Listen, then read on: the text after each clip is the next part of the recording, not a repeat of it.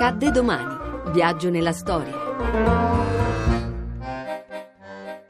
21 marzo 1956. Anna Magnani vince il premio Oscar. Anche questa è una cosa che mi imbarazza, parlare del mio successo, parlarne io perlomeno. Non so, sarebbe sgarbato dire che non è vero, né credo di peccare, di immodestia se ne parlo, perché effettivamente devo dire che questo ha superato la mia aspettativa. Devo dire che sono commossa per quello che ho visto, per quello che ho ricevuto, veramente. Ma su questo successo, cara Magnani, si sono pronunziati i critici americani, che sono i critici più duri, più difficili del mondo, e hanno detto: Anna Magnani, la più umana delle attrici.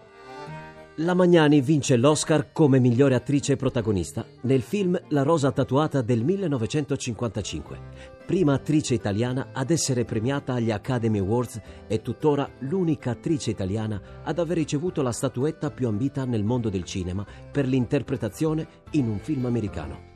Quella sera non partecipò alla cerimonia delle stelle. Rimase a Roma ad accudire Luca, il figlio malato. Erano le 5:30 del mattino quando la chiamarono al telefono per darle la notizia. Gli ho detto: sai, ho vinto l'Oscar. Allora lui ha fatto un grandissimo urlo, ha fatto: no, come no, ho vinto l'Oscar. La prima cosa che ha fatto: mamma, bravissima. È la prima volta che mio figlio mi dice brava, perché in genere lui non ama nemmeno che io faccia l'attrice, perché la più bella cosa che io ho sentito dire da mio figlio è un giorno che io gli chiesi: ma a te non ti piace che la mamma fa l'attrice? Dice: ma che maniera, dice, far sempre finta di essere un'altra.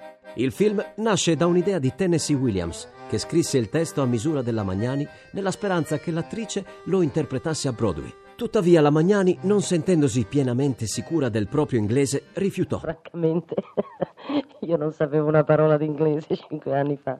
E così l'opera venne trasformata in film, con la sceneggiatura di Tennessee Williams e regia di Daniel Mann.